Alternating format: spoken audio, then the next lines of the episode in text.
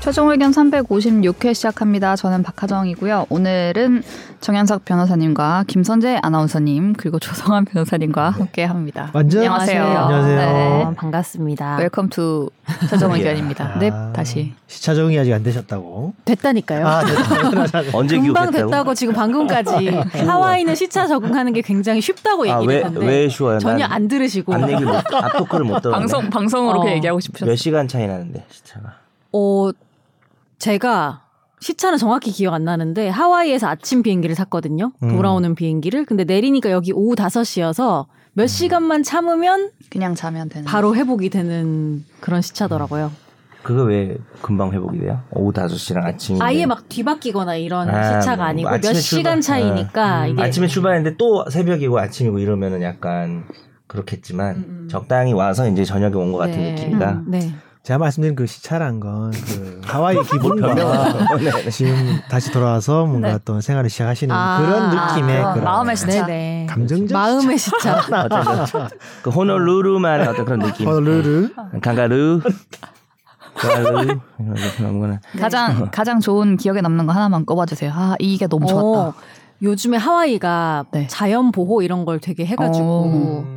예약을 해야 들어갈 수 있는 해변들이 있어요. 음. 아. 하나오마 베이라고. 하나오베이 제일 유명하다 네. 하던데. 어, 근데 엄청 깨끗하게. 시간당 35 슬롯이에요. 35명밖에 못 들어가요. 아. 시간당. 그 유튜브는 어떻게 들어갔지? 그래서 어쨌든. 나 아침에 봤거든 그거. 그 시간당 그래서 그걸 네. 예약을 해야 돼. 어. 아침 7시에 이틀 전 거를 예약을 해야 아, 돼가지고 음. 치열하네. 매일 시도를 하다가 제가 시도를 했는데 된 거예요. 네. 어. 그래서 갔는데 보여드릴게요. 그럼 한 시간 있다 나와야 돼요? 아니야 우리가- 이틀 전 거를. 그 우리가 보여달라고 하진 않았는데요. 아니 이렇게 보여줄 생겼어요. 거예요? 아, 네. 어. 너무 멋있지 않아요? 오, 너무 예쁘다. 이 바다 밑에가 다 색깔. 산호초예요. 아, 난 제일 궁금한 게 선재 아나운서 아무것도 안 한다고 가서 한다 그랬는데 스노클링도 안 했어요? 고기 그 어. 네, 바다에서. 네. 거기 그럼 뭐 물고기 했어요? 진짜 진짜 많은데 그 밑에. 그냥 근데 들어가면 스노클링 뭐 너무 한 100, 무서워. 200마리 보이는데. 그렇다고 하더라고요. 어. 나안 했어. 친구는 같이 간 친구는 보고. 아 친구는 스쿠버 다이빙하고 걔는 아, 제대로 하시네요. 너무 차이가 큰 거 아니에요? 어. 자격증. 스노클링이 아니고 저는 어, 스쿠버 다이빙 심지어 하고 하루는 자고 일어났는데 걔가 스쿠버 다이빙 하고 왔더라고 아. 새벽에. 아. 어. 새벽에도 해요? 그게 일찍 나가서 다 두- 같이 모여서 아. 둘이 안 싸웠어요? 그 네. 왜 안 하냐고 뭘 할 것 같은데. 아, 우리 각자 스노클링이랑 존중해. 각자 각자 즐기는 저희 각자 스타일이구나. 음. 존중해요. 자고 일어나서 아, 그래요? 한 12시 되신 거 아니에요? 어, 그리고 걔- 푹 주무신 거 뭐 아닌가? 제가 자고 있으면 혼자 알아서 밥 먹고 오고 아. 걔가 자면 나도 혼자 알아서 밥 최 먹고. 좋은 휴가 메이트다. 네. 근데 자다가 밥 먹는 거는 서울에서 간섭이 해도, 전혀 서울에서 해도 되지 않나요? 그런 거 지향하는. 네. 강북구에서 해도 될 것 어, 같은데 맞아요. 강북 쪽이 좋아요. 자다 일어나는 거. 제 사는 곳. 네. 마카다미아 선물도 주셔가지고 아유, 감사합니다. 잘 아유, 먹겠습니다. 고맙습니다. 네. 마카다미아. 저희 엑센터가 어디 방송- 있나요? 마카다미아는. 네, 죄송합니다. 아니요. 저희 방송은 안 들으셨다고 합니다. 지난주 방송은. 아, 네. 네. 뭐 휴가니까. 욕을 좀 할까 그랬어요. 네? 없을 때요? 아, 안 들었을 수도 있으니까. 그러니까 욕을 안 못 했네. 들었다니까요. 우리 저번 주에 뭐 했죠? 아, 저번 변호사 권경일 변호사님 네. 주에 어, 얘기했는데 건강에 대해서 아. 얘기했어요. 김선재 아나운서님이 아마 공분하지 않았을까 하는 네. 생각이 듭니다. 다행히 화를 내지 않을 기회를 주셔서 감사하네요. 화낼 거야, 근데. 근데 그거보단 덜 화날 것 같아. 그거는 아, 정말 오히려? 조금 이상하게 화가 날 그러니까 것 뭐 같아요. 결과의 중함 이런 걸 떠나서 어쨌든 네네. 화나는 포인트가 더 클 수가 있죠. 그건 무슨 말인지 알아요. 네. 저도 네. 그래요 오히려. 네. 아무튼 다시 오셔서 건강히 도- 돌아오셔서 네. 환영합니다. 반갑습니다. 네. 맞습니다. 네. 그 없는 동안 우리 수민 PD가 음. 네. 맞아요. 방송 데뷔했습니다. 본인이 본인 목소리를 들어보니 너무 학생 같다며 음. 아침에 되게 아쉬워했어요. 지금 학생 같다고 지금 자랑하는 거예요? 학생이 아니에요? 어. 저는 학생 같이 안 너무 들리죠. 부러웠는데. 혹시나 네. 해서 네? 학생 같이 안 들리죠. 네. 네. 정 그냥 그게 쪼다갔나요? 아니 아니. 선생님이시죠, 선생.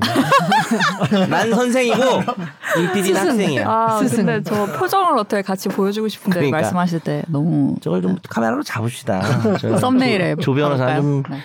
표정이 저거 이모티콘을 써도 돼요. 한 20개 모으면 팔아도 돼요. 네. 뿌듯해하신다. 네. 조변의 하루 이런 식으로. 네. 조변님의 댓글 순서로 넘어가 보도록 하겠습니다. 조성환 변호사님의 댓글을 읽어드립니다. 이 팟빵의 하얼빈의 장첸님이십니다.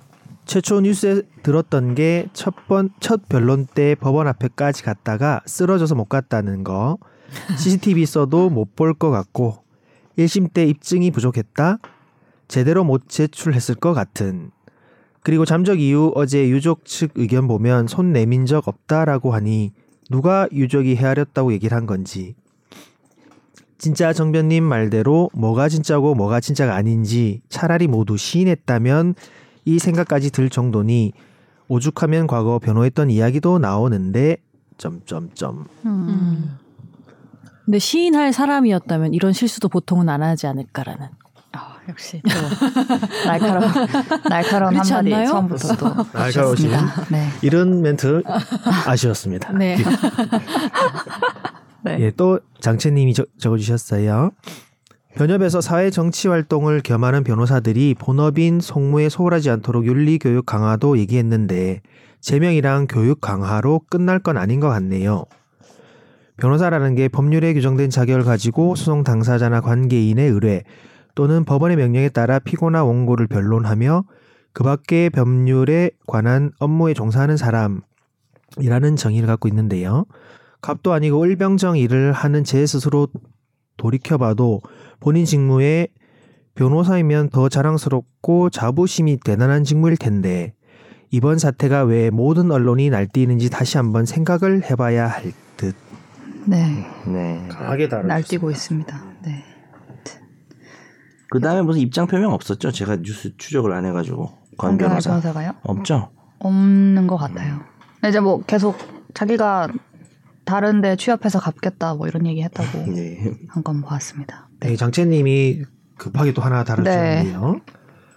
어제 교육 청문회 때 피해 학생과 가해 학생 위해 최선의 결정했다의 이 변호사분도 어찌 보면 양쪽 노력했다고 하는 것 같은데 워딩을 다시 보면 변호사인데 피해자보다 가해자를 위해서 더 노력한 거로밖에는 보이지 않는데 변호의 직무를 너무 열심히 한 건 아닌지 올바른 변호사분들의 피해를 주는 것 같네요. 음. 라고 달아주셨습니다. 권 변호사 얘기인가요? 그러니까 아니요 이거 교육 그 다른 정순신 변호사 청문회가 있었는데 아 네네. 거기에 나왔던 변호사. 아 정순신 얘기군요 이건 또. 네네네. 그렇습니다. 예. 예, 다음 뱃살마왕님이십니다. 1심 때 입증이 부족했다는 것도 원래 증거가 별로 없었던 게 아니라 의뢰인이 증거를 다 넘겨줬는데 이걸 불성실하게 취합해서 제대로 내질 않아서 그런 게 아닌지 의심스럽네요. 첫 변론 때 앞- 법원 앞까지 갔다가 쓰러져서 못 갔다는 것도 진짜인지 확인이 필요할 것 같고요. 이제 모든 것이 이제 의심의 의심의 의심의, 동안이 의심의 영역으로 믿음 믿음을 잃은 거죠 믿음을 음. 보니. 네. 다음은 히로다님이십니다. 그 쿠팡을 봐야만 결론을 알려주는 방식의 궁금증 유발 방식에 분통이 터지더라고요. 궁금, 궁금한 것 못 참는 성격이지만 그런 방식이 더 화가 나서 다 몰라버리고 말았네요. 크크. 쿠팡 열심히 사용 중인데 쿠팡마저 싫어지더라는. 음. 쿠팡은 그런 광고에 돈 안 썼으면 좋겠네요. 전해주실 수 있는 분은 어떻게 좀 전달해 주십시오. 이게 집중 탐구가 아니었는데 제가 농담한 건데. 네. 아니 근데 저는 들어가서 보거든요. 음. 쿠팡 갔다 와서. 아 그래요? 네. 어. 근데 이제 쿠팡 갔다가 다시 뒤로 뒤로 해서 가야 되는데 뒤로를 너무 많이 누르면 그 다시 그게 짜증나죠. 뒤를 딱 맞춰야 하잖아요. 그러니까. 또 앞으로 가니까. 그럼 다시 또 돌아서 또 쿠팡 또 들어가고 그러니까. 네, 그렇게 해서 봅니다. 뭐 심지어 쿠팡 사내 변호사 아는 사람 있는데 얘기 좀 어, 해줘요. 전- 전달드리겠습니다. 예. 어, 좀 하셔야 쿠팡 돼요. 관계자가 있었네. 놀랍게도 아는 사람이 있어. 어, 또 네. 뭐 쿠팡 전달해달라고 지금 했잖아요. 네. 그래서 관계자 없어요? 없어요? 전달해 주세요. 네. 앙팡 관계자도 없어요? 사내 변호사가 무슨 힘이 있을지 모르겠지만. 아. 네. 네. 힘이 없을 겁니다. 네. 그러니까 한, 만, 한 문장 더 있었죠. 예, 박하정 기자님이 취재한 그 사건 기자님이 취재한 내용으로 팔로우 잘했습니다. 좋은 보도 감사합니다. 무슨 보든지 좀 매일 적어주세요. 새로운 보도를 하기 때문에. 좋은 네. 보도겠죠. 네. 정가의 보도겠죠. 네, 감사합니다. 네. 예, 히로다님 또 하나 더 달아주셨네요. 사형 제도의 효과 등이 없어 반대하는 사람도 많다고 하다, 하다는데 저는 찬성합니다. 사형을 구형했고 꽤 오랜 시간이 지나 죄가 없다는 증거가 따로 나오지 않았다면 해야죠. 그게 피해자 측에 법이 해줄 수 있는 최소한의 합법적 복수 아닐까 생각합니다. 음. 그렇지만 음 30년이 지난 것이 시효의 완성이 된 것 아니냐는 음. 의견에는 동의되네요. 그러니까 결론은 30년이 되기 전에 집행을 해야만 할 것 음. 같습니다. 아, 빨리 해라. 빨리 해라. 이런 문제가 생기기 음. 전에.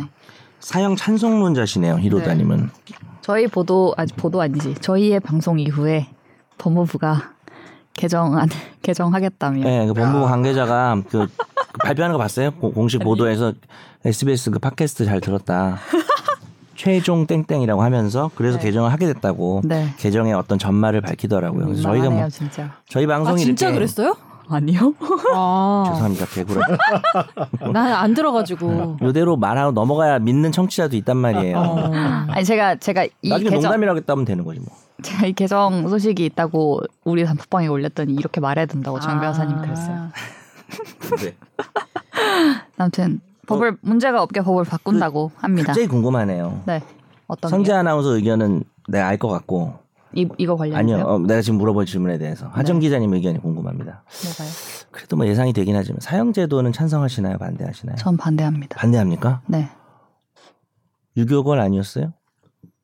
능지 아, 처, 능지 능지 처참해 능지 처참해 유교의 능지처참이 포함되는 거예요? 아니야, 개념적으로? 들어갈 수밖에 없는 거 아니 아니요. 유교는 유교는 덕인가 인 뭐 이런 거야 어, 어질인가 아 참교육이 포함되는 거예요? 음. 유교에는? 엄하게 다스려야 되고 막 그런. 아, 사형은 반대입니까? 네. 음. 아니 저는 근데 항상 얘기하지만 죽이는 건 깔끔한 방법이에요. 살려서 고통을 발언이 줘야지. 아, 아, 더 무서운 사람이라 네. 나는 반대하는 아, 거다. 그렇게 아. 참교육을 시켜야 한다고 근데 살려서 생각합니다. 고통 주는 게 지금 뭐 이렇게 태형이나 이런 게 없으니까 그냥 가만 두는 거잖아요. 가둬두는 건데 그게 음. 더 고통이 강하다고 보시는 거고. 네, 저는 그게 더 오히려. 강하다고 보는 입장입니다. 그래서 제가 한 말씀 드리면 음. 안 돼요. 제가- 아, 안, 되, 안 예, 되나요? 좀 시간이 없어서 아, 안 될 시- 것 같아요. 예. 아, 예, 알겠습니다. 찬성론자세요? 어, 아, 아니, 찬성은 찬성론자이실 아니라 거야. 지금 설구치소에 있는 사형수 얘기를 하나 들은 게 네. 있는데 어. 지금 한 26년째 어, 또 그 사람도 하더라고요. 그럼 구치소에 있구나. 그 분의 옆방 분이 하소연하는 걸 들었는데 네. 뭐 26년 전에 이제 그 사형으로 이제 들어오셔가지고 계속 계신데 뭐 어떤 교화가 되거나 이런 게 아니라 그냥 나는 언제 죽을지 모르니까 라면서 그냥 그냥 아, 계속 거기 그냥 있는 막 거지. 음. 그냥 막 생활하는 사람이 아. 있, 대요 막 아, 예. 저기 빨간 거 행패 명찰하고. 부리고 막 예, 행패를 부리고 그냥 욕하고 막. 옆방에 예, 있는 어차피 사형이니까. 예, 옆방 사람한테 뭐 나한테 음. 뭐 좀 사달라 뭐 그러네. 이건 달라 뭐 그냥 뭐 안 돼요 뭐또 범죄를 두고 봐뭐 이런 식으로 음. 또 살고 범죄를 있더라고요. 저질러서 무기징역 나올 만한 범죄 를 저질렀어 그 안에서. 그래도 이미 아 그럼 새로운 범죄니까 무기징역인데 이미 사형이라 의미가 없겠네요. 뭐 의미가 어, 어, 죠 음. 네. 형장의 이슬로 가지도 않고 근데 나와야지 뭐 사고도 치는 거 아니에요?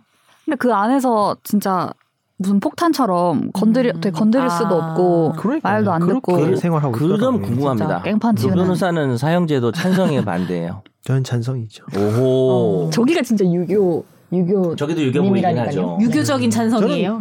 일단 존재한다고 하면 어. 이제 그대로 집행을 해야. 아예 폐지되기 전까지는 아. 있으면은 그러니까 정말 천인공노할 우리가 소위 정말 죽어야 될 것 같은 그런 죄를 저진 사람은 형장의 이슬로 사라지게 해야 한다. 어, 저 은유법을 많이 비유를 많이 사네요.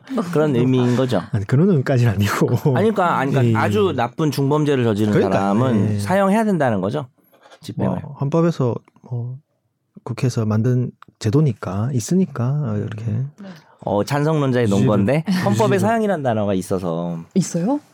그러니까 사형을 선고하는 경우 외에는 뭐 아, 군사법원 그러니까 있으니까. 그게 아. 근데 반대론자들은 그래서 사형을 제도를 있어야 된다는 뜻은 아니다. 찬성론자는 사형이라는 단어가 있지 않냐. 인정을 해- 한 거다 뭐 이런. 음, 왜냐면 사형 제도가 인정된다 이렇게 규정한 건 아니고 음. 사형하는 거 외에는 뭐 어쩌고 하는 게 있거든요. 근데 저는 오히려 눈눈이로 직접 당한 사람이 가서 죽이는 거는 뭐 용서돼야 된다 이런 개념이 아니고 친절한 이해는 되는데 금자씨다. 나라가 그걸 대신해서 죽인다라는 개념이 좀 잘 이해가 안 되는 것 같아요. 음, 저도 약간 음, 살인을 해서 우리가 처벌을 하는데 물론 다른 차원이지만 음. 음. 또 그것에 당한 뭐 피해자 마무리가- 가족이 가서 뭐 죽인다 이런 거랑 좀 이렇게- 다른 것 같아. 그렇게 해서 살아 돌아오면 저는 하라고 하겠어요. 음. 살아돌 뭐가 주- 피해자가 살아 돌아오면. 아, 피, 아 그렇게 해서 피해자가 음, 살아 음. 근데 돌아오면 그게 음. 그것도 아닌데. 음. 음. 아, 물론 공권력이 물론 이 뭔가. 마음이 풀어지는 효과가 있겠죠. 제가 그 음, 음. 다 그 입장을 안다고 말할 순 없으니까 음. 히로다님이 쏘아 올린 인데 제가 질문을 큰 아, 공이었습니다.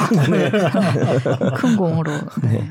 고민이 되는 부분이 많아요. 네. 그렇죠. 예, 마지막 사연 하나 말씀드릴게요. 네이버 오디오 클립의 김짜장 그만짜장님. 네, 구 니가 가라 내가 할까 임당. 지난주 10분 26초는 변호사님 의견이 맞습니다. 다보진 민트정님 드디어 등판하신 뉴페 잘한다 잘한다 잘한다 아, 임수민 PD. 수민 PD님 목소리 매번 공지만 듣다가 오늘 이렇게 각오와 느낌을 들을 수 있어서 너무 좋았습니다. 눈피셜 조쿠 대알 집중 탐구의 시즌 2가 나왔네요. 의료 소송 의료 사고 소송을 맡아 절대 안 진다며 큰 소리까지 쳤지만 정작 사건을 접수하지도 않은 변호사 이분도 손해배상 청구할 수 있을까요? 변호사의 직무에 대한 건 변협 내규에도 있을 듯한데. 음. 네. 이런 분이 또 계시더라고요. 사건을 접수하지 않았 3년 지나서 확인해 봤더니 사건을 접수하지도 않았다고. 이런 거 다 쏟아져 나오는구나. 변호사. 뭐 하는 사람이야 진짜. 변호사요. 직업은 변호사입니다. 어이가 없네요. 네. 이런 어이가 일들이 없네. 있어서 마동석 거기다 더 성대모사 중요한 건 이제 김짜장 그만 짜장님이 구 니가 가라 내가 갈까 님이셨다는 본인이 네. 이제 자백을 어, 몰랐습니다. 10분 26초는 근데 수민 PD님이 사연을 읽고 있던데 변호사님 의견이 맞다는 것이 무슨 말씀이신지 제가 이해 지지난 못했습니다. 그 지지난주요. 아, 계속 좀 헤매고 있는 우리 박 기자님. 아. 지지난 그때도 의견을 잘못 다시 따라주신 거예요. 저는. 그때 그 10분 26초는 그런 의미였다. 아 지난주 음. 댓글 다 아, 지난주 네. 댓글을 말씀드리다가 어, 어느 부분이었냐 제가 잘못했어요. 관리한 그 거를 아무래도 이거 김 짜장님 달 때 이거 시간으로 달지 마세요. 우리 헷갈리나 봐요. 아니 다시 들을 때 그 재미가 있어요. 네 알아주세요. 네. 감사합니다. 네, 감사합니다. 사연도 이번 주에 많이 왔어요. 그러네요. 생생한 살아있는 사연도 음. 있습니다. 들어보도록 할게요. 청취자의 사연을 진단해 드립니다. 날로 먹는 청사진.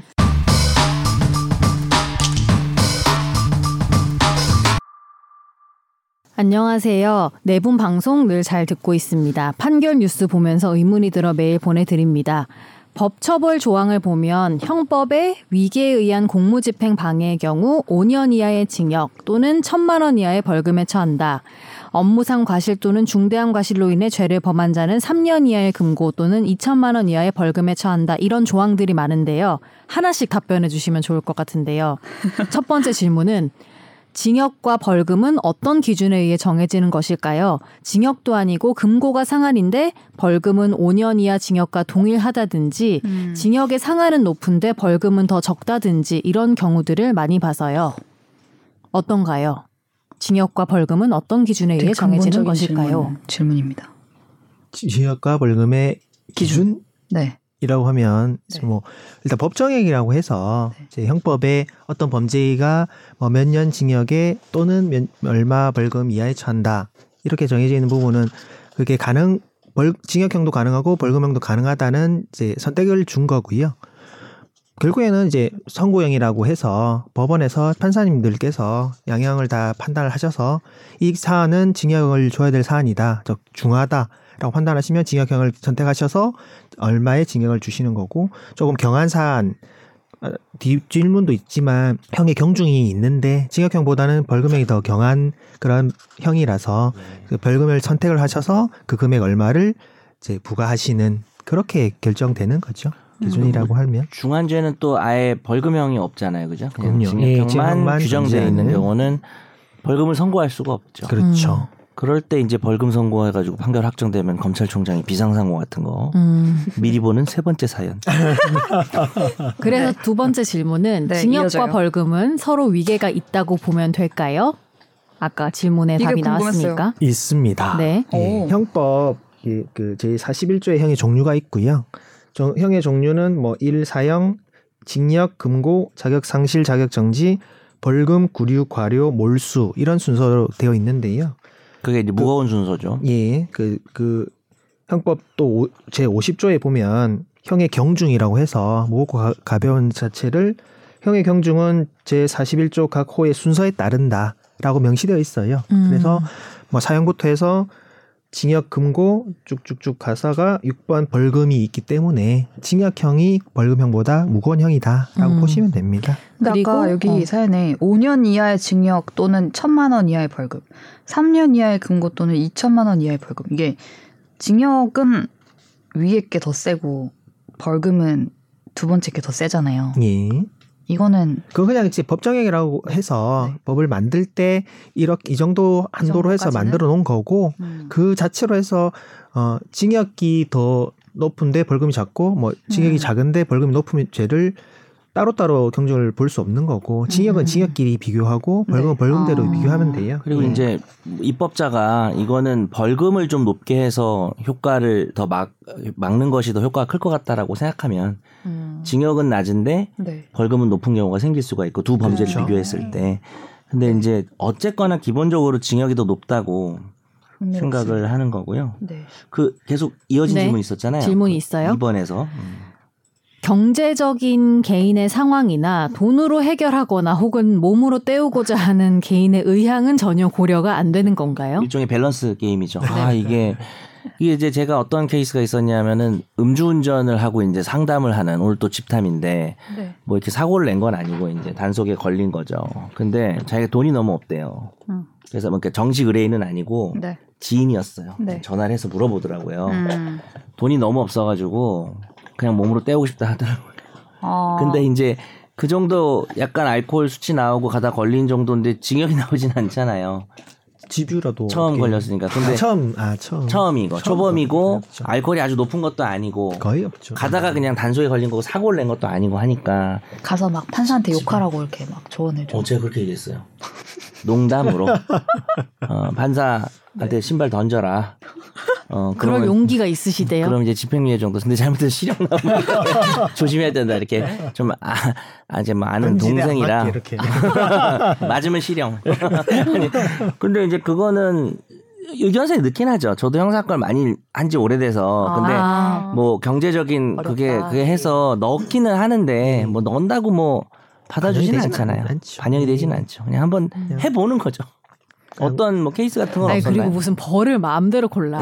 그렇지. 애초에 정답이네. 벌이잖아 이게. 음. 주는 대로 근데, 받아야 돼. 근데 네. 약간 이런 느낌인 거죠. 아니 징역이 더 높다면 징역이 이제 집행유예도 포함이잖아요. 징역 집행유예가 더 높, 높 무조건 무거운 벌이고 벌금이 낮은 건데 난 더 높은 걸 받고 싶다. 돈이 너무 없다.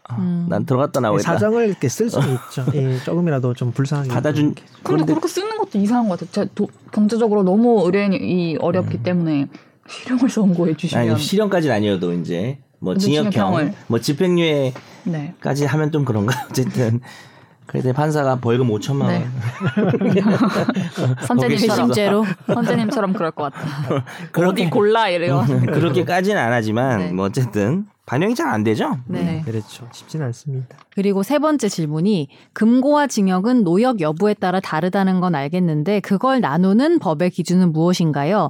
블로그를 보니까 과실범이나 양심수, 정치범 등 명예를 존중할 필요가 있는 비파렴치범에게 준다고 하던데 선택 기준이 무엇인가 싶습니다.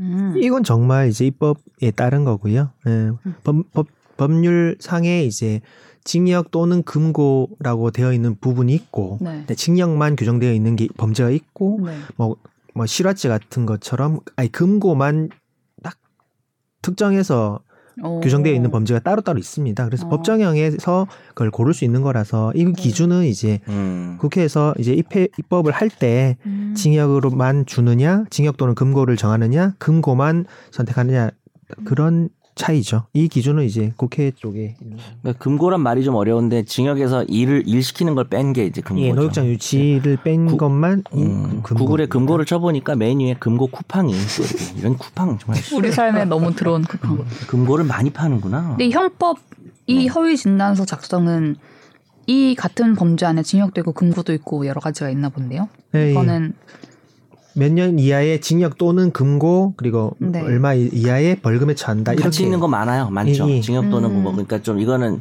죄질이 나빠서 일 시켜야겠다. 아니면 아 음. 이거는 일은 시키지 말고 가두자. 벌금 이렇게 좀 다양하게 네. 해놓은 경우가 있습니다. 맞습니다. 아니면 범죄에 따라 애초에 법에 그렇게 정해져 있다. 네, 그쵸. 애초에 뭐 예. 징역이 없는 네. 과, 근데 지- 징역이 없고 금고만 있는 것들은 예외 없이 다 벌금형 아저저 과실범들이에요. 음. 근데 과실범이 또 물론 징역형이 있는 것도 있지만 네. 금고만 있는 경우는 음. 과실범만 있습니다. 네. 굉장히 고민을 해보지 않았는데, 오, 이런 질문이 와서 놀라웠어요. 다음 사연도 있죠? 안녕하세요. 저는 현재 전세 오피스텔에 거주하고 있습니다. 얼마 전 출근 준비를 하다가 갑자기 창문에 무언가 부딪히는 소리가 들려 깜짝 놀라 창문 쪽을 바라보니 한 남성분이 줄에 매달려 저희 집 쪽을 바라보고 계셨습니다. 처음에는 건물 외벽 청소를 하나 싶었습니다. 집안이 밖에서 훤히 보이는 상황인데 빨래도 그대로 널려 있는 상황이었습니다. 많이 놀라서 항의를 할까 하다가 그냥 넘어갔는데요. 문제는 얼마 전 일이었습니다. 지난 주말 창문을 바라보니 창문에 발자국 얼룩이 다섯 개 정도 남아 있더라고요. 화가 나서 관리사무소에 전화를 했더니 같은 라인 이웃이 실리콘 방수 공사 때문에 줄 작업을 진행했다고 음. 하더라고요. 관리사무소에서는 줄 작업은 위험하다, 작업자의 생명이 걸린 일이라 하면 안 된다라고 얘기를 했지만 그냥 진행을 했다고 하더라고요. 줄 작업이 필연적이었다고 해도 창문에 남은 발자국은 금전이나 청소 등의 배상을 해달라고 요청하고 싶은데요. 관리사무소에서는 이웃과 1대1로 이야기하라고 하는 상황이고, 저는 관리사무소도 일정 부분 책임이 있다고 생각을 하는데, 어디다가 책임을 물어야 하나요? 제가 어떤 부분을 배상 요구할 수 있을까요? 도와주십시오. 어, 너무 놀라셨을 것 같아요. 진짜 갑자기 갑자기 창 밖에서 그러니까요. 고층인데 누가 날 보고 있. 이 여성분인 것 같은 느낌이 음. 좀 있는데 네. 저는 또 자, 처음에 봤을 때 이게 줄 작업 막 장막에 누가 있다는 얘기를 하시길래 형사로 비하될 줄 알았는데 인사로 어, 진짜 나가지고 침입을 하려는 아, 예, 진짜. 아, 그러네. 그 예. 그러니까. 처음 생각보단 다행히 네, 다행이라고. 그 얘기가 이제 얼마나 이분이 놀라셨을까 하는 네. 이야기가 되는 진짜 거죠. 그 사람이 나쁜 마음을 먹었으면 들어오려면 들어올 수 있는 거잖아요. 줄 작업이라는 게. 그 하나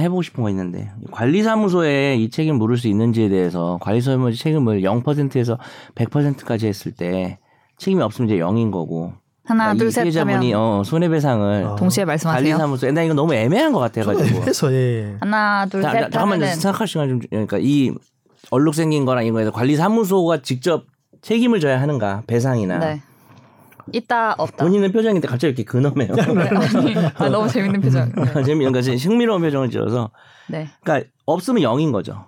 이게 지금 없거나 있거나 지금 둘 중에 하나인 것 같아요. 저도 잘 모르겠는데. 예. 하나 하나 둘 셋 하면 있다 없다로 어, 해주세요. 네. 아, 아, 있다 없다가 아니라 숫자로요. 숫자 아, 몇 프로까지? 어, 몇 프로까지 책임을 져야 네. 되는지. 똑같은 거 아니에요? 아유, 0에서 설마. 0에서 100 우리 중에 저0 있거나 아니면 숫자 하면 10단위로 가봅시다. 10단위. 10, 20, 30, 40. 뭐0 아니면 100이죠 뭐. 아니, 저기, 네. 과실, 저 내부 과실 비율 있잖아요. 부진연대 책임이면. 하나 둘 셋. 10. 0. 어. 근데 이 거의 0이라고 없는. 할 것 같았고, 네. 제가 10이라고 한 거는 이제, 뭐 0에서 1 4이다 저도 는 이제 얘기죠. 저도 10하고 싶다가도 아, 좀 우리 이렇게 흥분해? 답답해서. 그러니까 나도 이제 난 0에 가까워요. 영에 예. 가깝습니다. 왜요? 아 이게 다 그걸 다 떠나서 관리사무소도 떠나가지고 네. 이분 창문 얼, 발자국 얼룩이랑 미리 공지받지 못한 점 갑작스럽게 아, 갑- 갑작스러운 줄 작업 때문에 놀란 점 이걸 다 네. 합쳐서 배상 요구를 진짜 얼마나 할 수 있을까가 제일 저는 저는 그 아, 그거부터 청소 요새 용품 중에서 창문 밖에 닦을 수 있는 거 맞아요. 있는 거 아시죠? 네. 이렇게 붙어가지고. 어, 어, 어. 어. 안팎으로 붙어가지고 이렇게 자기 혼자서 청소하고 돌아오는. 뭐 자석처럼. 어, 어. 나- 나는 안에서 닦는데 얘는 밖에서 닦아주는구나. 아니, 내가 움직이지 않아도 돼요. 네. 그- 알아서 그 알아서. 정도면 챗 GPT 아니에요? 어 진짜 신기해요 보면은. 내가 안 움직여도 된다고. 약간 그러니까 로봇 청소기 같이 그럼 진짜 아. 인공지능이네. 나 아, 농담한 쥐가 건데. 잉 하면서 이렇게 돌아다니는 네. 거. 근데 어, 그게 소리 그거 하나 사달라고 하면 되겠네. 재능인데? 아니, 안에 근데 붙어 있는 거는 떨어지지 않기 위해서 이제 자석 같은 거 같고. 어. 그러니까 음. 음. 밖에서 닦아주는 거. 네. 네. 하여튼 뭐 이분이 근데 이게 지금 그러니까 뭐 이거 권리가 없다 이런 얘기를 저희가 하려는 건 아니고 이런 게 제일 짜증 나는 거죠. 사실 비용이 큰 건 아닌데 예.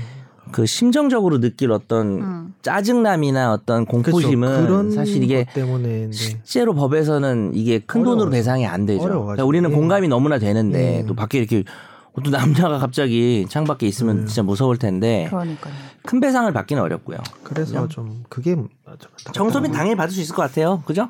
이웃한테? 예, 이웃한테는 당연히 받죠. 예, 청소비 청소비. 받을 수 있고 정말 이걸 뭐 소송까지 할 일은 아닌 것 같은데 그러니까요. 예. 예고도 없이 남의 집 창문에 붙어서 저렇게 해서 내가 놀랐다 그러면 뭐 이론적으로는 충분히 위자료 사유가 돼요. 근데 이제 약간은 배, 음. 액수가 배 배꼽 느낌이 좀 예. 나면서 그래서 뭔가 이런 부분을 좀 문제 삼으면서 좀 합의금을 좀 받던지 근데 큰 돈을 받기는 어려울 것 같아요. 그러니까요. 예. 음. 깜짝 현실적으로. 놀랐는데 뭐 별일은 아니었고 근데 뭐딱 이분이 만약에 뭐 또 옷을 갈아입고 있다고 하셔서 좀 애매하긴 했는데 뭐 예를 들어서 뭐 샤워를 하고 나와서 정말 네. 음. 뭐 모습이 보여졌다 그러면은 위자료가 좀 커질 수도 있죠. 음.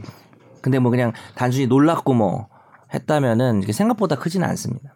그리고 관리사무소가 하지 말라고 얘기를 했다곤 하는데 이렇게 창밖에서 이런 거 하는 거를 관리사무소가 막아줄 의무는 있다고 보거든요. 그래서 관리사무소도 한 10% 정도 과실이 있을 수도 있다고 보고 근데 그렇게 되면 이분의 만약에 피해 배상액이 만약에 100만 원이면 네. 10%라도 있으면은 과- 지난번에 우리 예전에 이런 거 많이 했지만 관리사무소에 100만 원 더 달라고 할 수도 있어요. 음. 그리고 내부적으로 10대 90으로 나눠 가는 거니까. 근데 네. 그게 0이냐 10이냐가 사실 천지 차이인 거죠. 네. 몇 퍼센트냐는 그들끼리의 내부적 부담이니까. 근데 어쨌든 정 안 되면 관리사무소한테 중재라도 하라고 해야 될 것 같아요. 음. 네. 이 이야기 내가 직접 하기 껄끄럽다. 네. 그럼 예. 그런 거 그건 하나요? 충분히 할 수 그럼요. 있을 것 같습니다. 현실적으로는 좀 어려울 수도 있는 내용이었습니다. 다음 그러셨네요. 네. 마지막 사연 들어볼게요. 안녕하세요. 구 니가 가라 내가 갈까 현 김짜장 그만 짜장입니다. 더 길어졌잖아요. 음주운전 관련 기사가 많던데요. 오늘은 검찰총장이 비상상고를 해서 벌금이 바로잡힌 기사를 봤습니다. 기소된 사람이 음주운전 범행도 인정하고 반성도에서 벌금을 선고받았는데 따져보니까 벌금액 상한을 초과하는 선고가 확인되어서 비상상고를 제기해서 올바른 벌금형을 받게 되었는데 검찰도 항소를 안 해서 판결이 그대로 확정이 됐는데 비상상고를 한 거면 검찰이 잘못된 점을 인지해서 비상상고로 한 걸로 이해가 됩니다. 잘못된 판결에 대해서 비상상고를 할 수 있는 사람은 검찰총장밖에 없는 거죠. 그 많은 판결 중에 비상상고를 하려면 누가 확인이 안 되면 할 수가 없을 것 같은데 비상상고의 프로세스와 추가 예시 문의드립니다. 음. 프로세스 너무 간단합니다. 그냥 검찰총장밖에 못합니다. 아무도 못해요. 아무도 못합니다. 네. 검사도 못하고 피고인도 못하고 검찰총장만 할 수 있고 과거에는 비상상고를 잘 안 했었는데 어, 많이 활발해져가지고 최근에 최근에 많이 해요. 예, 뭐 우물 우물 총장 오. 때도 오오 오. 지지뽕 네. 우물 거꾸로 해봐 시작 일무이문. 네 맞습니다 왜인지 모르겠죠 그한10건 정도 하셔가지고 많이 받아졌고 윤석열 검- 전 검찰총장 때도 한 어. 10건 정도 네. 한 걸로 알고 있고 그 비상상고는 필요한 제도예요. 이거는 그 재판이 부당하다 이 오해하시 제일 오해하시는 게 뭐 재판이 좀 마음에 안 든다 이래서 할 수 있는 게 절대 아니고 말도 안 되는 재판에 대해서만. 근데 확정이 돼가지고 네. 뭐 딱히 재심 사유도 없고 뭐 이런 경우에 음. 법을 위반해서 예를 들어서 뭐 벌금형이 없고 징역형 아까 그런 얘기 있었죠. 징역형만 규정돼 있는데 벌금을 선고했는데 진짜 검사 판사 세트로 다 바보짓 한 거죠. 벌금 어 벌금 변호사는 좋지. 알았을까요? 변호사 다 봐보죠. 다, 아 변호사 변호사 알았을 알았는데 수도 모르는 있죠. 척했을까요? 변호사는 멍청하거나 얍실할 수 있는 어. 거죠. 벌금형 이렇게 해가지고. 굳이 지적하지 않는다. 네. 근데 성공 보수 내용이 없어. 벌금이 나올 줄 몰랐기 때문에 어쨌든 나올 수 되게 없는 애매한 거니까. 상황이 됐는데 이런 경우는 바로 잡아줘야죠. 네, 그러니까요. 그 뭐 네. 어느 어느 어느 검찰총장이든 간에 이런 음. 건 좀 활발하게 하는 게 좋다고 생각합니다. 그러니까 내용을 따지는 게 아니라 그런 법령을 잘못 적용하고 이게 아닌데 이걸 갖다 근거로 삼아서 이렇게 하고 막 음. 이랬을 때 그거에 그렇죠. 대해서 문제를 제기하는 거죠. 예, 사람이 하는 일이다 네. 보니 절대 그래서는 안 되지만 이런 네. 실수가 나올 수가 있고요. 그럴 때 이제 바로 잡는 음. 아주 특별한 구제 수단입니다. 형사소송법 제 4편 특별소송 절차에 441조로 네. 규정돼 있는데 그 조항 자체에서 그 주어가 딱 검찰총장만 되어 있어서 네. 검찰총장만 어, 할 수 있다라고 하는 건데 결국엔 겸- 검찰 내부에서 그런 법률 위반을 그치. 찾으면 이야기가 네. 모든 나오죠. 검사들 얘기해서 그 보고하겠죠. 아, 보고해서 명의만 검찰총장 네. 그렇죠. 이름으로 해서 올라가는 거죠. 그래서 바로 검찰총장이 엄청 제기하고 혼나겠다. 이제 대법원으로 바로 가는 네. 음. 특히 더 무겁게 처벌해야 되는데 그러니까. 어, 이렇게 나오면은 누구야 이래가지고 혼나고 음. 그러니까 뭐 보도로 프로세스 뭐 누가 확인이 안 되면 할 수 없을 것 같은데라고 하셨는데 보도로 알려져서 뭐 이제 했다라는 경우도 뭐 기사에 나오고요. 그렇죠. 뭐 예를 들면 예. 노역장 유치를 뭐 뭐 몇백일 이상 해야 300일, 되는데 네, 어, 500일 이상 네네. 해야 되는데 300일만 해서 네네 네, 그 그것도 전법 잘못됐고, 기준으로 전법 해가지고 음, 기준으로. 잘못해서 비상상고한 경우도 그러니까 있었고 법정형 바운더리를 벗어나 버리는 음, 네네. 선고죠. 음. 그리고 형제복지원 사, 사태일 때에 과거에 이제 뭐 그 원장 이 무죄가 나온 게 있었는데 그거에 적용하는 뭐 근거가 좀 잘못됐다 이렇게 돼서 위원회에서 뭐 이렇게 권고를 해서 검찰총장이 비상상고를 한 적도 있고 네 어쨌든 그렇죠. 다양한 경로로 알게 되면 말씀하신 것처럼 검찰총장 명의로 이제 직접 바로 잡기 그렇죠. 위해 예. 이렇게 진행을 하는 것 같습니다. 이번에 김 차장 금한 차장님이 보여주- 보내주신 사연은 벌금 천만 원이 상한인데 천이백만 원을 또 선고해서 음. 잘못된 뭐 거고. 그러니까 어떻게 그런 거지? 아까 모르겠지만. 무거운 걸 가볍게 할 수도 있는 거죠. 예. 검찰 측 네. 비상상고는 이제 피고인을 위해서 하기도 합니다. 어. 꼭 이제 강하게 처벌하려고. 이게 딱, 딱 상한이 천만 원인데 천이백을 선고했으니까 법률 위반을 확실하니까. 네. 음. 변호사는 가만히 있었을까요? 정말 멍청 파티네요. 아니 법정형을 벗어나는데 왜? 아니야 근데 함부로 말하면 안 돼. 나도 또 그런 일. 근데 있을 수 만약에 있잖아요, 사람이. 음, 이제 1200이 나왔어요. 1심이었어요, 만약에. 근데 이제 이게 확정됐을 때 비상상고를 하잖아요. 그러죠, 그러죠. 근데 이제 2심 만약에 1200이 나오면 변호사가 어 이거 잘못한 음. 거다라고 항소를 해야 되는 거예요? 아니면 이, 때는 다른 뭔가를 항소죠. 해야 되는 거예요? 당연히 아, 항소죠. 항소인 거예요. 항소는 이제 어. 당연히 거기서 이제 네. 어뭐 향수실 아, 그럼 안한 당연히 거네. 집이겠죠. 그때 변호사 안 한 거죠. 그때 안한 변호사 입장은 건지, 네. 그렇죠. 징역 맞잖아요. 와 징역 벌금 나왔다 이거지. 와 1200. 아. 큰 사람이네. 이거 그래서- 돈 엄청 많고 뭐 이런 징역 거죠. 맞고. 아 200은 그뭐 어. 나는 절대로 감옥에 가면 안 된다고 약간 그러니까 이런 사람이었나? 돈에 아까 그냥 막 오늘 뭐 평행이론 계속 연결되네요. 이거 지금 양자경 길더미 아니에요? 지금. 에브리웨어 어쩌고. 네. 사연도 네. 풍성하게 이렇게 저희에게 주셔서 네. 상담을 해드렸습니다. 사연은 어디로 보내주시면 저희가 또 이렇게 얘기를 나눠 볼 수 있을까요? 네, 저희 메일 주소는 sbs 보이스 뉴스 골뱅이 gmail.com입니다. 네. 한 단어 SBS 보이스 뉴스. 네. 네, 화제의 판결을 만나보는 시간입니다. 어쩌다 마주친 판결.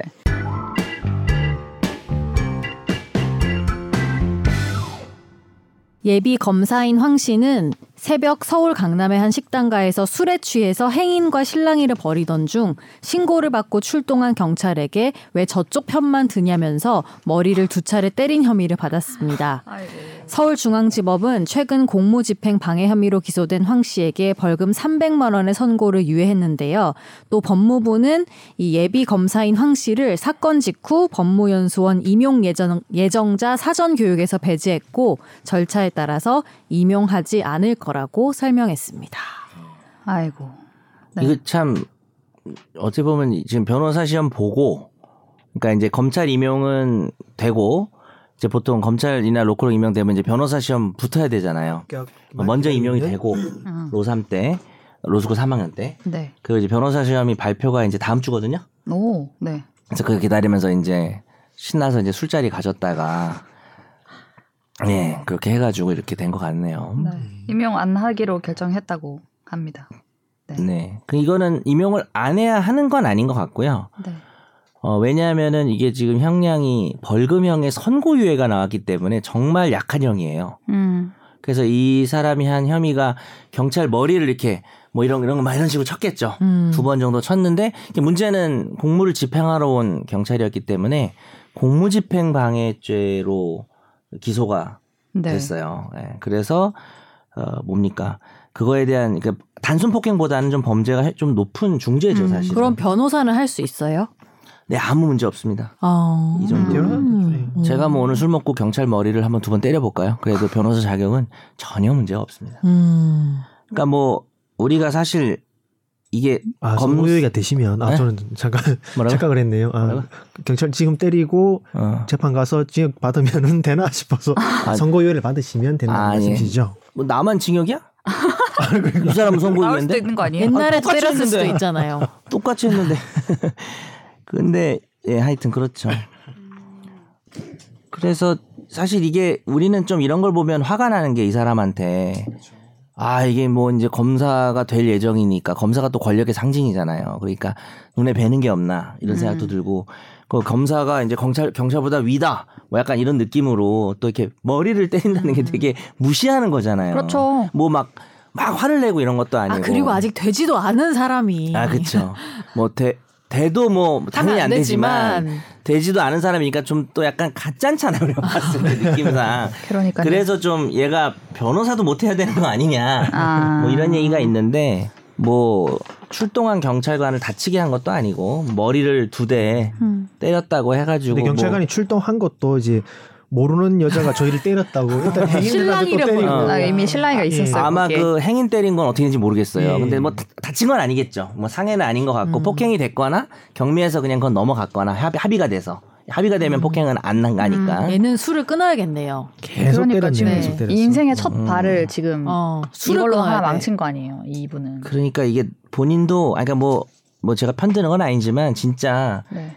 그 실수 한 번에 자기가 여태까지 정말 공부 얼마나 열심히 했겠어요. 음. 어, 검사 되고 싶어서 공부해가지고 이렇게 자기 했을 거 꿈을 아니에요. 지금 이룬 거고. 아니 그러니까 이제- 술을 안 먹으면 괜찮다니까요. 음. 어, 술 먹으면 버릇이 안 좋은 거야 지금 보니까. 오늘 주제로 지금 그렇게 넘어가는 거예요?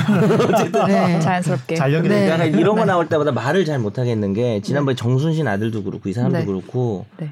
제 수업 들었을까? 예를 들어서 그런 사람도 있단 말이에요. 뭐 이렇게 아니 그럴 수도 그럴- 그럴 수도 있죠. 똑바로 얘기를 해줘야죠. 아니 이제 듣고 이제 끝난 사람이잖아요. 근데 내가 내 돈 내고 내 수업 들었는데 내가 욕하기가 좀 미안하다 이거죠. 아니지 아, 고객 그건 왜 입장이 미안해요. 아니고 스승의 입장에서 맞아. 고객과 그게 아니고 저는 스승은 아니고 판매자입니다. 얘는 소비자. 그 고객이 왕이어가지고 아니에요. 어떻게 내가 가르친 수업에서 이런 내 수업을 음. 욕되게 할 수 있느냐 이렇게 어. 접근해야지. 참교육이다. 방금 유교 느낌 또 확 나네.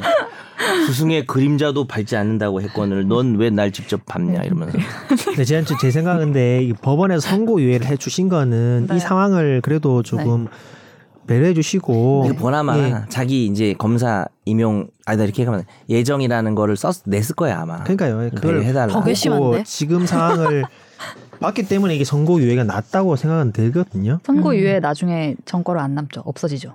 네, 뭐 몇 년 지나면 2년간 네. 예, 어, 그럼 인연이 그때 사라지죠. 재응시할 수 있나요? 아 검사시험. 지금 이미 찍혔죠. 음. 이거는 사실 법무부가 검사 임용을 해도 돼요. 안 해야 하는 건 아니에요. 그렇죠. 예. 근데 해도 되는데 이제. 이거는 의지를 드러낸 거거든요. 아 이- 그러니까요. 요즘 어.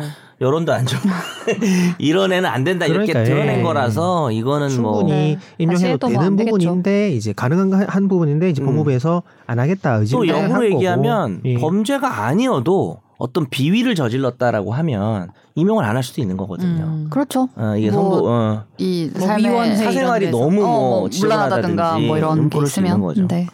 근데 이게 우리가 되게 괘씸하고 꼴보기 싫은 범죄인 건 맞는데 이게 중범죄는 아니에요 사실. 그러니까요. 우리가 지금 이게 감정적으로 되게 기분 나쁘고 그러니까 이분한테 또 더 죄송한 더 죄송한 얘기인가?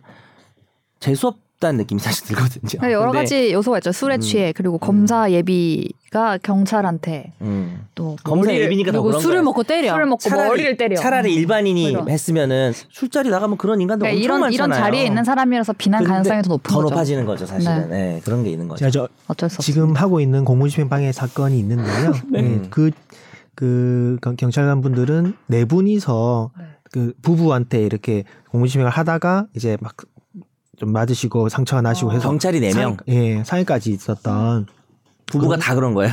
아니 이- 뭐 이게 남 남자를 제압하는 과정에서 그 여자분이 막으려고 막 이렇게 하다가 아, 막 자기 잘리기도 남편을 하고 막 예. 위해서 막을다가 이제 또 예. 상처를 냈구나. 근데 너무 그날 그날도 유행력이 좀 좀 강했기 때문에 서로가 음. 그 이제 그 저는 합의를 하고 경찰관들한테 사과를 구하고 이제 절보론사라도 받으려고 연락을 계속 취했는데 결코 이제 안 해준다, 뭐 할 마음 없다, 볼 생각도 없다라고 했고 결국에는 저희가 재판에 증인으로 모셔서 증인 신문까지 했는데도 그때 감정이 아직도 살아 있어서 괜히 모셨네요.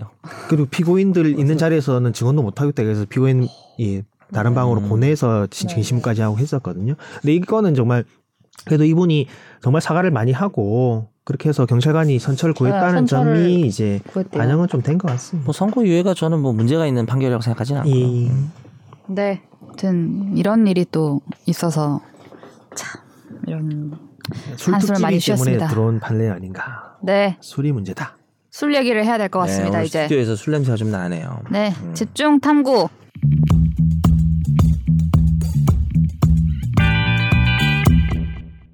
술 얘기를 해야 될 것 같습니다. 대낮이죠. 지난 8일 오후 2시 20분쯤에 대전 서구의 한 어린이 보호구역에서 만취 상태였던 운전자가 몰던 차량이 인도로 돌진해서 길을 걷던 9살 배승아 양이 숨졌습니다. 함께 있던 친구들도 많이 다쳤다고 하고요. 이게 뭐 잊을만 하면 음주사고가 나고 진짜 억울하게 목숨을 잃는 분들이 생기고 또 여긴 스쿨존이었고 이런 일들이 다 겹쳐서 또다시 충격을 줬는데요. 어, 경찰은 뭐 특별 단속도 하고 경찰청장은 또 음주운전 사고 가해자에 대해선 최고 형량을 받게 할 거다 이런 입장을 밝히기도 했습니다. 이런 사고가 많으니까 뭐 윤창호법도 생기고 민식이법도 생기고 막 관련한 일들이 계속 개정이 되는데도 왜 이런 일이 반복되는 것인지 그 답을 구할 수 있을지는 모르겠지만 오늘 방송에서 그리고 그와 함께 같이 언급되는 취- 취 감경에 대해서도 얘기를 해보려고 합니다. 음주운전 제가 이거는 형량이 얼마 나왔을지 퀴즈를 내려고 가져왔어요. 음흠. 빨리 말씀드려 보겠습니다. 아 여기 진짜 퀴즈가 있었네. 제가 네. 그거 못 봤어요. 네, 지금 제가 읽어 대본 읽어보고 왔는데. 아주 제가 소심하게 써놨죠. 지난해 6월 오전 11시 50분 대구 달서구에서 음주운전을 하던 A씨가 이게 그 보행섬 그쪽에 있는 보행자를 들이받았어요. 혈중 알코올 농도 0.156%의 만취 상태. 사고를 당한 B씨는 숨졌고 A씨는 이전에도 두 차례나 음주운전으로 벌금형 적발을 전력이 있습니다. 얼마나 나왔을까요? 자, 어 저도 지금 대략 두, 두 차례나 적 있었고 요것만 놓고 봐서는 그리고 사망을 했죠. 네. 그냥 이거는 실형인데요, 당연히. 이것만 실형입니다. 놓고 봐서는. 네. 징역 징역 몇 년? 징역 1년.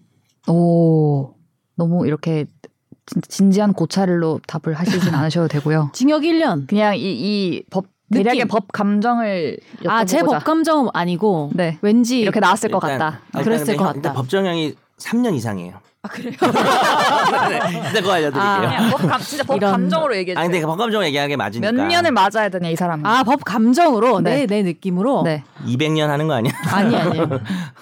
사람이 죽었어요. 두 그리고 번이나 뭐 음주운전 156. 번이나 156이면은 구간 중에 1, 2, 3단계 중에 2단계죠. 2단계? 3단계 아니에요? 3단계는 0.2가 넘는 거죠. 아, 아, 맞아요. 네. 징역 10년. 10년. 음. 네.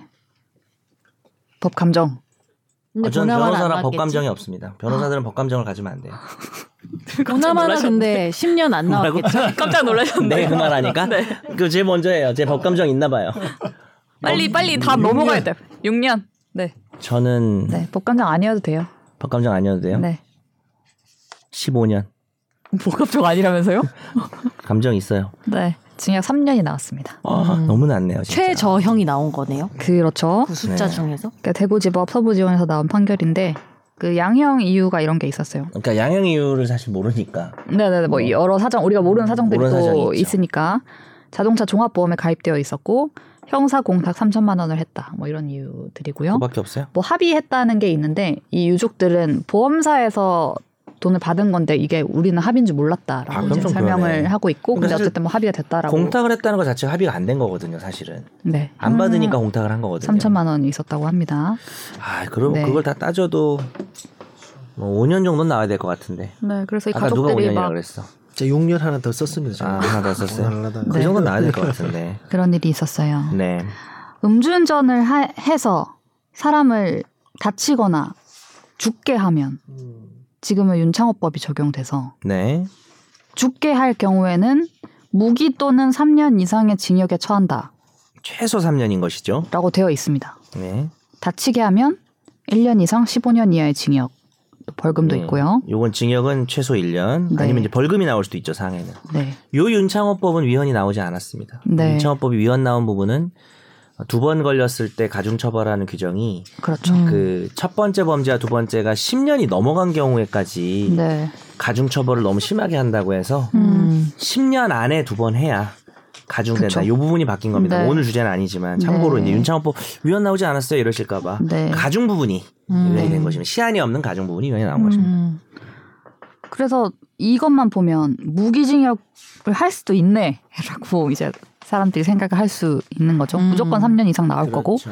무기징역도 할 수 있고 그리고 이제 사고가 안 나도 그냥 이제 운전만 하다가 걸렸을 때에도 예를 들어서 그 구간 제일 높은 구간 0.2%보다 높을 때 그냥 단속에 걸렸어. 네. 그죠? 뭐 사고는 안 냈어. 네, 이럴 때도 2년 이상 5년 이하의 징역이나 1천만 원 이상 2천만 원 이하의 벌금이면 그러니까 엄청 만취 상태에서는 최소 네. 2년 이상인 거죠. 물론 이제 네. 벌금이 나올 수도 있지만. 네, 이런 상황이라서 근데 왜 이렇게 계속 솜방망이 처벌이 나오냐? 왜 집유로 막 집에 가고 벌금 내고. 벌금 내고 그 김세론 씨 벌금 나왔잖아요. 그죠? 그러니까 이게 그건 진짜 다치진 과거보다 않았지만 높아진 건 사람이? 확실해요. 네. 과거 예를 들어서 약 한 10년 전하고 예. 비교해 보면 뭐 체감상 예를 들어서 벌금 한 500만 원 나오던 게 이제 1,500, 2,000이 나오는 정도로 음. 높아진 건 맞지만 네. 이제 국민들의 법감정으로 봤을 때는 아까 예시로 든 문제도 그렇고 네.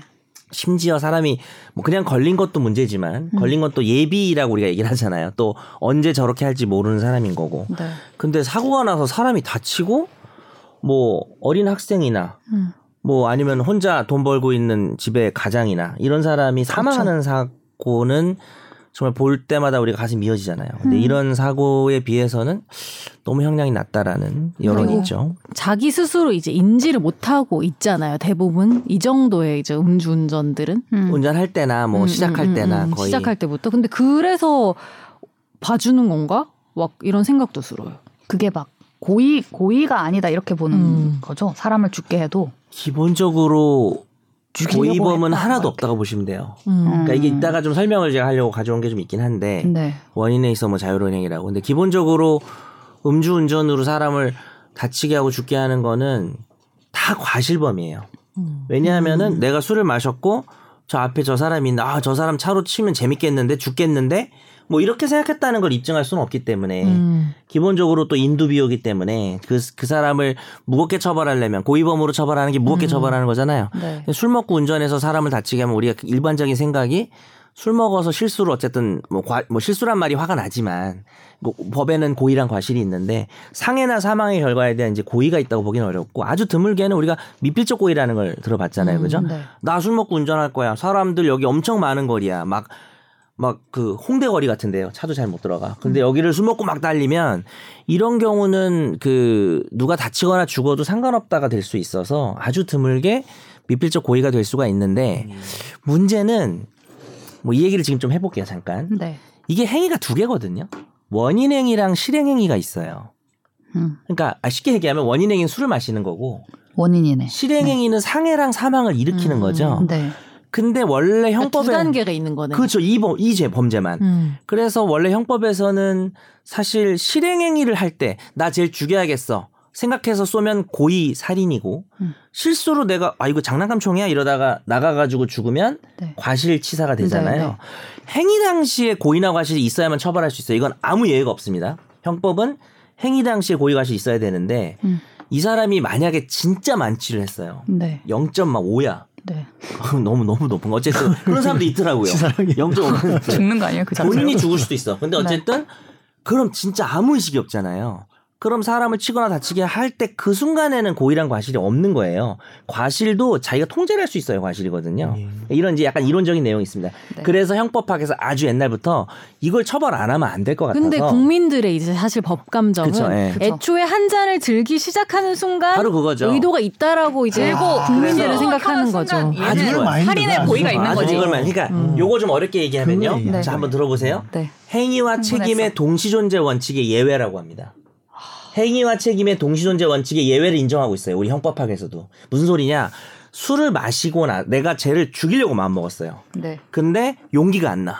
그래서 좀 취해가지고 죽였어요. 음. 그래서 만취 상태 만들어서 네. 아니면 내가 이게 술인지 모르고 실수로 마셔가지고 뭐 만취가 돼서 사람을 죽였다고 했을 때 그 술을 마시는 원인 행위를 할 때 고의나 과실이 있었다고 봐서 그 다음에 일어난 실행 행위에 그 고의 과실을 결합시켜서 처벌하는 이론이 있는 거죠 우리나라에도 음. 그것을 우리가 원인에 있어서 자유로운 행위라는 오. 어려운 좀 머리가 아프죠. 근데 실제로 적용을 해요 아, 그걸. 적용하죠. 음. 실제로 그게 제일 먼저 적용된 사건이 배우 조모 씨 사건입니다. 아, 정시? 뺑소니 사건이요.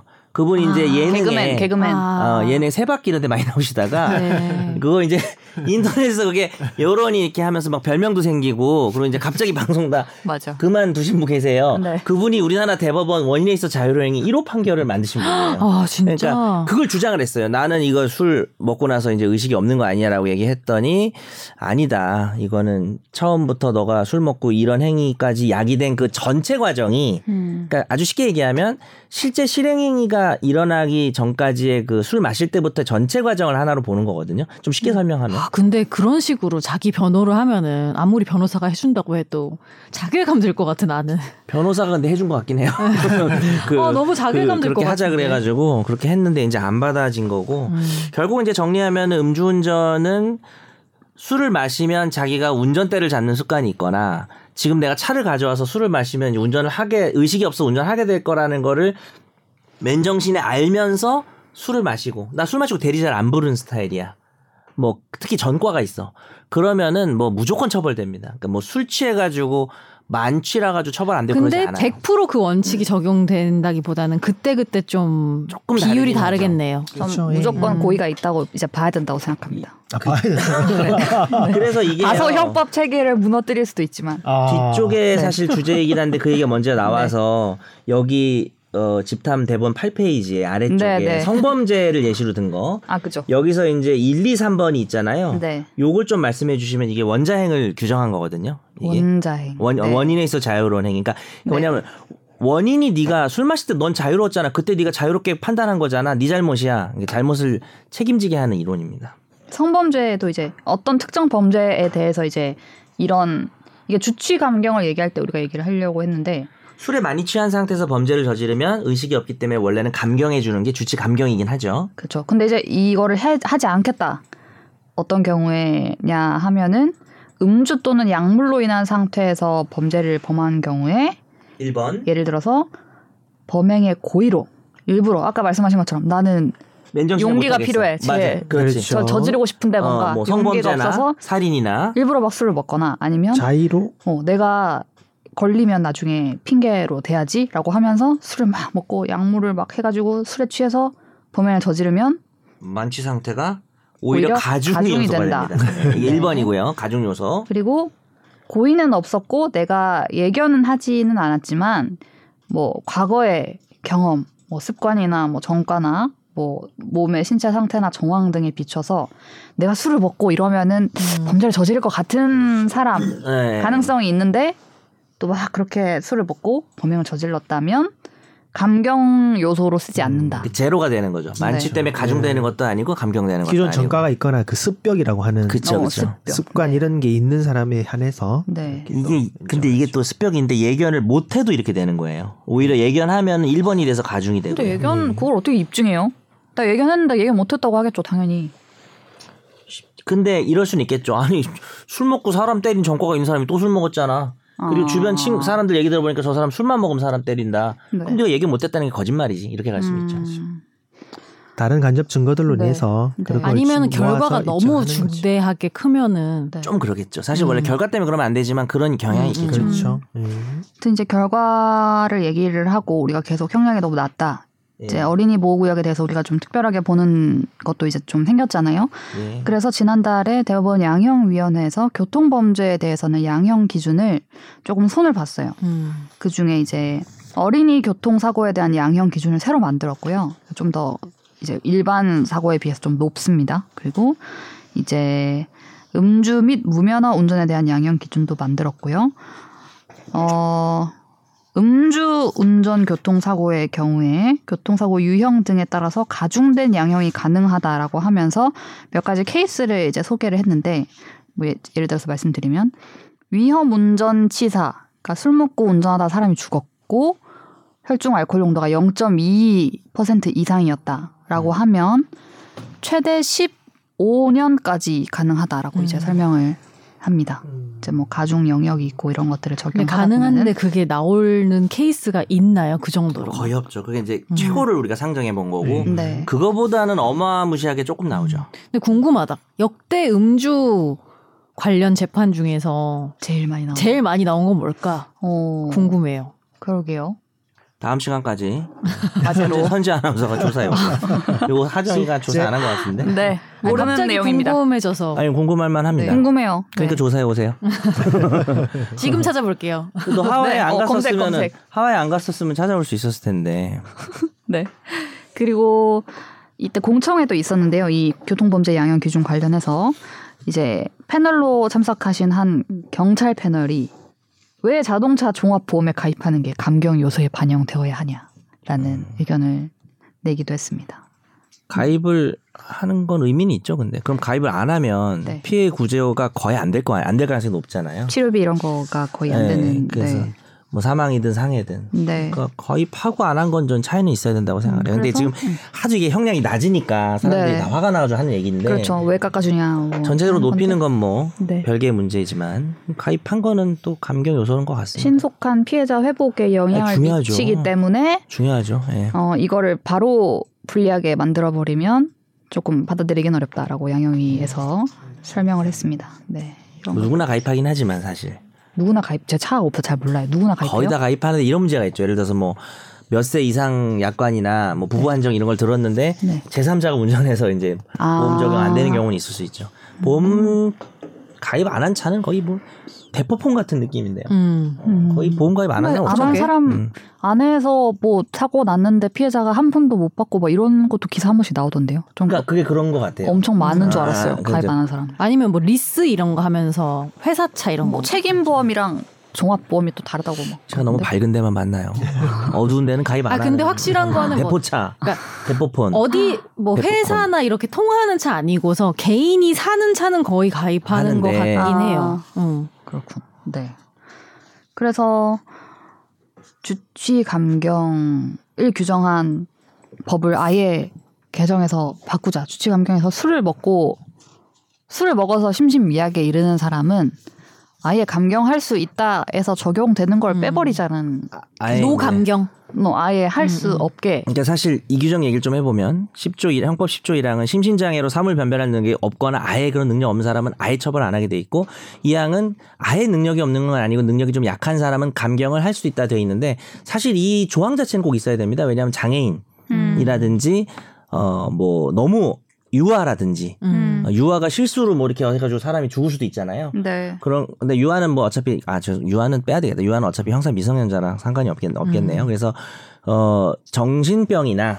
네. 아니면은 어 정신적인 장애가 있는 경우에는 사실 그런 사람에게 범죄를 당해도 피해자는 화나는 건 마찬가지긴 하겠지만 그 사람의 가행위를 비난하기는 어렵기 때문에 이 책임을 물을 수 있냐 그렇죠. 그 사람한테. 예, 책임을 묻지 못하게 하는 게 맞는데 이제 우리가 이제 생각나는 건 이제 술 먹은 사람들인 거죠 한마디로. 음. 맞아요. 그렇죠. 그러니까 술 먹은 거에 대한 시선 자체가 일단 별로 곱지가 않고요. 뭐 지가 좋다고 먹은 거기 때문에. 어 근데 이제 술 취했다고 해서 그 누가 지나가면서 나를 툭 쳤는데 술 취해가지고 치면 더 짜증 나거든요. 사실 네. 보통 사람이 쳐도 짜증 나겠지만. 맞아요. 근데 술 취했다고 감경해 주니까 사실 우리가 이게 뭐요? 더 화가 나지. 어, 술 취한 심신장애는 감경에서 빼야 되는 게 아닌가 하는 이야기가 아예 있는 거죠. 빼버리자는 의견이시죠. 네. 음. 우리나라 술에 너무 관대해요 기본적으로. 음. 맞아요. 저도 그렇게 생각합니다. 너무 많이 마시고 자주. 뭔가 아잘 우리- 마신다는 미덕처럼 이렇게 음. 할 때가 요즘은 좀 많이 줄었지만 예전에는 많이 그랬고 코로나를 계기로 많이 어, 줄긴 맞아요. 했지만. 그런 거 맞아요. 음. 거기다 개정안에는 그 음주 플러스 마약 투약이 있네요. 그래요. 네. 이제는 마약도 요즘 넣어야겠다. 우리가 원래 집단 마약도 좀 생각하고 예, 있었잖아요. 네. 마약 마약까지 얘기가 너무 많이 넣을 수 나와가지고. 네. 음. 그리고 어제 이제 배승아 양 오빠가 국회에서 이제 같이 기자회견도 하고 그랬는데 네. 음주운전해서 사망에 이르게 한 사람 신상 공개하자는 법도 아. 어제 발의가 아하. 됐습니다. 이제 성범죄처럼 네네네. 음. 그런 강력 범죄처럼 이제 위원회 거쳐가지고 정말 많을 것 같은데요. 이름 공개될 사람이요. 네. 네. 그거랑 이제 뭐 2회 이상 뭐 일정 기간이 있었는데 제가 그건 까먹었는데 일정 기간 이상 두 번 이상 하고 이러면은 그것도 공개하자 신상 네네. 이런 그것도 좋은 방법이 될 있었습니다. 수는 있겠네요. 신상 공개라는 게 뭐 명예나 인격이나 그런 문제를 네. 이제 지- 어, 어떻게 보면 제한을 하는 건데 음주운전을 해서 효과가 좀 있긴 있을 것 같아요. 부끄러워서 안 하는 경우가 좀 있지 않을까. 음, 아까 정 변호사님께서 말씀하셨는데 네. 이제 일반 법 감정 자체는 아직도 처벌수가 낮다고는 생각하시지만 그 법원 내부에서는 네. 예전 그 나오던 판결들에 비해서는 법원 내부에서는 처벌 수위는 높아져 왔다고 음. 어, 생각하고 속도를 저희- 못 따라갈 뿐이지. 그렇죠. 예, 그게 괴리가 음. 있는 거지. 네. 점점 처벌 수위는 높아지고 있는 건 사실이거든요. 예. 네. 좀더 뭐 법원에서 일반 법관정을 좀 더 반영해 음. 주셔서 네. 조금 조금씩 더 처벌을 수위가 음. 높아지면 야금야금 야금야금 음. 높여 높여 조금 조금씩 신압으로. 그 갭을 좀 줄여 나갔으면 갑자기 확 높아져 있고 언젠가 보면. 네. 음. 그래서 지금 뭐 그런 얘기 하잖아요. 술자리에서 뭐 아 나 거의 안 먹었어. 나 대리 안 불러도 돼 이러면은 이제 친구들이 요즘에는 그 요즘 음주운전 걸리면 너 차 팔아서 벌금 내야 돼. 이렇게 얘기를 하죠. 예전에는 뭐 100만 원, 음. 200만 원 이 오, 정도였지만 정말요? 지금 물론 이제 그게 좀 과장한 거지만 몇 번 네. 교육 듣고. 전과가 있었다든지 아. 이렇게 되면은 벌금 2천만 원 우습게 나오거든요. 네. 나옵니다. 그래서 사고 나면 뭐 그 집행유예 나오기도 하고 음. 그럼 2천만 원이면 차 팔아서 내는 거잖아요. 중고차값 그뭐뭐 정도 사고 하니까. 크게 나면 그것도 안 나와요. 거다 하나 그러니까 그렇죠. 그 배우 김세땡 그 음. 친구는 얼마 나왔나요? 2천만 원. 2천만 원 나왔나요? 네. 그 전과가 있었나요? 없었던 전과 걸로 없었는데 알고 사고가 있어요. 났죠 아마. 사고 나서 뭐 그 앞에 전압기인가 막 부셔져가지고 상인들이 피해가 컸다. 상인들이 막 정전되고 저기 그 네, 인명 피해는 막 그랬죠. 없었지만. 음, 네네 음, 그런 초범인데 2천이 나오네요. 네, 근데 뭐 생계가 고마워. 어려우시다고 그냥 단속에 걸렸으면 이제 2천은 안 나왔을 거고 그래도 뭐 500 이상 나오는 것 같아요 요즘은. 근데 전 서로 챙겨줄 필요도 있다고 봐요. 어떻게요? 같이 마신 사람들끼리 꼭 제가 대리를 그러니까. 부르는지 그 출발하는 모습까지 꼭 봐야 돼. 그런 음, 맞아요. 네. 그러니까. 맞아요. 왜냐하면 어련히 알아서 불러서 잘 갔겠거니 특히 여러 명이서 마시면 음. 그러잖아요. 근데 좋은 끝까지 방법이다. 꼭 챙겨야 되는 것 같아요. 네 요즘에는 그, 그 영상 떴던데 배달하는 분이 봤어요 오토바이 아니 차 이상하게 막 음주 이렇게 가니까 음. 그거 앞에 그냥 멈춰버린 거예요 영상 떴어요 어. 그래가지고 막았어. 음. 처벌해가지고 신고해가지고 어우, 그거 위험한 처벌받게 짓을. 했습니다. 어우, 음. 근데 그 위험하게. 사람 위험하고 응? 그 다치 음. 본인도 위험하시게 분도 위험. 그쵸 뭐 그 과정까지는 제가 잘 모르지만 네. 일단 제가 그 앞에 서 있더라고요 차가 막았더라고요 막고 어. 해가지고 그 정도로는 인지가 있었나 뭐 시민 보다. 의식이 아주 어. 대단하신 분이에요 네.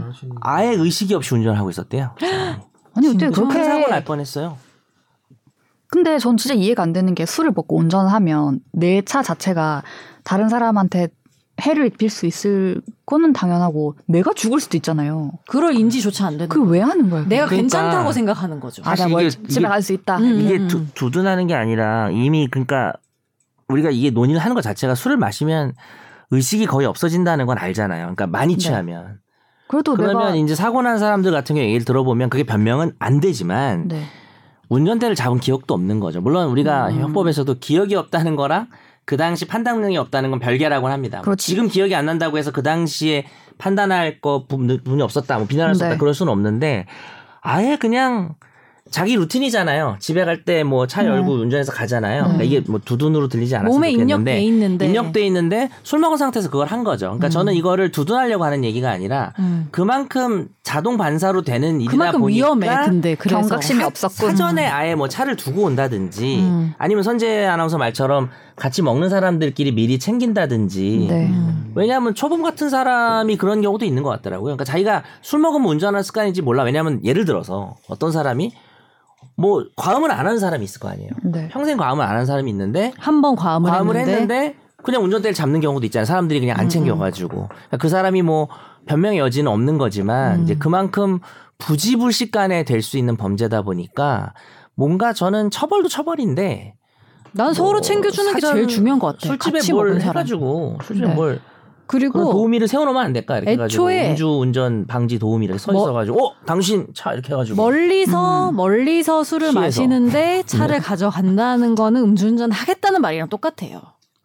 그러니까 거리가 뭐 좀 우리 더 집에서 대리, 를 부를 수 있자 있는 거잖아요. 어. 근데 음. 거리가 멀면은 돈 아까워서 돈 그거 아깝고 그러진 않죠. 저 5만 원 내고 대고 그냥 했는데 어쨌든 아 그렇긴 하지만 아, 근데 뭐 그럴 수도 있으니까. 위험 가능성이 높아진다. 네네. 그럴 수도 있다. 그럴 저는 수 있다. 그런 확률이 굉장히 높다고 생각을 해요. 음. 그러니까 이게 음주는 나빠 처벌 강화해다 이런 나쁜 놈들하고 이제 방송 끝내도 되긴 하는데 사실 음. 원인을 따져 보면 그런 경우도 많은 것 같아요. 그냥 생각을 아예 못한 상태로. 그럼 차를 두고 가야지. 그러니까 애초에 예방할 수 있는 것들을 다 하고 음. 차를 술 놔두고 마실지 가고 몰랐어. 그래서 저는 챙기는 게 중요하다 얘기를 그러니까 하는 난 거예요. 챙기는- 결국에는 그게 되게 같이 중요한 먹은 것 사람이 같아요. 서로 챙기는 게 챙기는 제일 게. 중요해요. 그러니까 현실적으로. 그럼 이제 남는 문제 하나네요. 혼술. 아 죄송합니다. 혼술은 집에서 집에서 드세요. 하자. 예. 아니 분위기 있는 가게에서 음. 먹으면 아니야 혼술은 집에서 해요. 그러면 그러면은 바라보는 택시를 잘 이용하세요. 들어가야 되고 음. 네. 집에서 먹는 게 음. 혼술 좋겠습니다. 집에서 네. 이제 아니 그러니까 이게 막 제가 하남시 사고도 막 링크를 보내드리고 했지만 진짜 하루 아침에 너무 생각이 날벼락 같이 잘못한 게 하나도 없는 사람들이 이렇게 사고를 당하고 그 이 대전 사고의 그 운전자 CCTV 보도 난 거 보셨어요? 배승아 음, 한 음. 거. 예, 네, 봤어요. 가해자. 음. 휘청휘청해서 차로 가는 거. 뭐차또 차로 제대로 걸어가지도 못해요. 근데 이제 사, 비트 비트 해가지고 걷지도 가가지고- 네. 못하는데 운전을 하는 거죠. 그래서 운전해가지고 거기 가서 사고를 낸 거잖아요. 그런 걸 운전 보면은 그 시간 자체 사고 시간 자체가 낮 2시 뭐 낮이요 이런 거 낮. 그럼 뭐 네. 음. 밤새서 마신 건가 아니면 오전에 낮술을 한 아침부터 건가? 마셨겠지. 아침부터 어, 그거 잘 모르겠어요. 네. 어쨌든 뭐 그게 중요하진 않죠. 근데 전 그 피해자 부모님 동의하셔가지고 사진 배승아랑 네. 사진 나오고 있는데 아 그걸 좀 못 보겠더라고요 사진을. 진짜 마음이 좀 말도 안 그래서. 되는 일입니다. 아무튼 저희가 뭐 오늘 형량 얘기도 했지만 선재님이 말한 것처럼 음. 안 해야죠. 뭐 음. 일어났는데 처벌 세게 하자의 예, 그리고 얘기를 음. 우리나라 사람들 다 하기 함께 전에. 술을 줄여야 돼. 음, 그냥 술 좋은 마시는 지적, 좋은 횟수와 지적이다. 양을 양을 우리나라 사람 다 같이 줄여야 된다. 금주법 같은 건가요?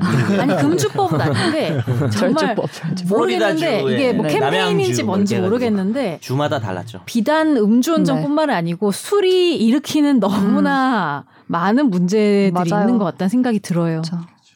반성합니다. 얘기 나온 아, 김에 우리 저기 다음 주에 회식 한번 하죠. 이것이 어떤 시니컬한 멘트였습니다. 저의 술 없는 회식인가요? 마무리. 아니요 술 마시자 이거죠. 그러니까 또 이렇게 얘기를 한다고 사람들은 결국 또 술자리 코로나 아. 끝나서 신나서 음. 술자리를 가지는 거죠. 그리고 진짜 회식 한번 됐어요. 합시다. 네. 회식은 회식이고 음주는 음주고 음주운전은 음주운전이죠. 음주운전은 하면 안 되는 것. 아무튼 저희 오늘 무섭네요. 방송 이렇게 네. 네. 더 이상 이런 안타까운 일이 벌어지지 않았으면 좋겠습니다. 다음 주에는 조금 더 무겁지 네. 않은 우리가 어? 계속 무거운 것만 네, 좀- 연속으로 하고 음. 있네요. 흥미로운 이야기를 할 수 있도록 다음 주에 좀 네. 우리가 발견- 봄에 걸맞는. 아, 네, 봄에 걸 봄에 걸맞는 음. 봄에는 마약이죠. 아니 그게 아니라 그러니까, 그러니까 주제가 그러니까 이제 기승 마약 근절? 아니, 그러니까 기승을 뭐야? 네. 부리기 때문에 아니 그게 아니라 기승을 꽃가루? 부리기 때문에 아니요 죄송합니다. 아, 그게- 마약. 그러니까 마약을 네. 막아야 된다는 소리입니다, 여러분 오해 네. 없으시기 바랍니다. 음, 네. 네. 봄- 노려, 솔직히 노렸죠, 변사님. 솔직히 노리셨죠. 네, 막 커질 것 같았어요. 네. 하면서 네. 마약. 아. 잘했어. 네, 한번 빵 터트리신 오늘. 감사합니다. 다음 주에는 조금 더 봄스러운 이야기로 네. 찾아뵙겠습니다. 감사합니다. 감사합니다. 감사합니다. 나도 법률 전문가 세상만 사법으로 재밌게 풀어내는 여기는 최종 의견 최종 의견 최종 의견 최종 의견으로 오세요 고품격 법률 팟캐스트 여기는 최종 의견